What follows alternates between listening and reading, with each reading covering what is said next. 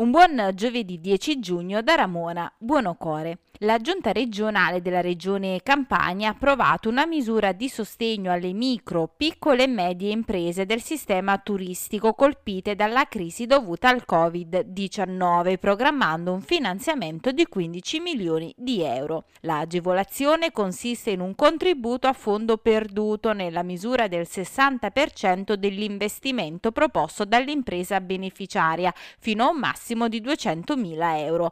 Sempre per il comparto turistico e in particolare per la mobilità, la Giunta regionale ha riprogrammato una serie di interventi già attuati con successo nelle precedenti annualità. Piano di mobilità turistica che prevede tra l'altro la riattivazione delle reti ferroviarie già esistenti e il recupero delle linee storiche dismesse, azioni di decongestionamento degli assi stradali delle costiere sorrentina e amalfitana.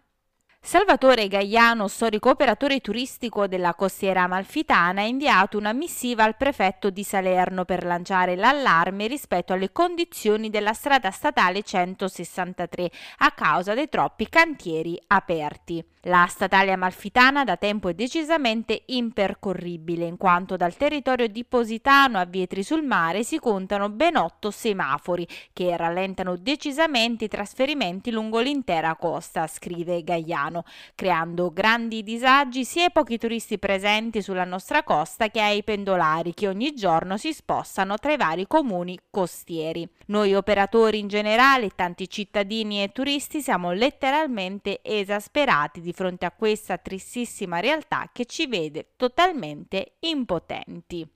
Il presidente della provincia di Salerno ha nominato il maestro Stefano Giuliano quale componente del consiglio di indirizzo della Fondazione Ravello per la provincia di Salerno in qualità di esponente del mondo della cultura o delle professioni. Il festival musicale, quale importante rassegna di attività concertistiche, operistiche e balletto, insieme alle ulteriori iniziative scientifiche e artistiche, promuove tutto il patrimonio culturale di Ravello e del territorio e soprattutto ora che la pandemia ha penalizzato tutti i comparti turistici dello spettacolo e della cultura, è fondamentale sostenere il progetto Ravello, per cui, afferma Astrianese, auguro buon lavoro a tutti. Le seconde dosi del vaccino AstraZeneca per quanto concerne i cittadini della costiera amalfitana saranno somministrate presso l'UB vaccinale di Tramonti. A comunicarlo il delegato alla sanità della conferenza dei sindaci della costa d'Amalfi Andrea Reale.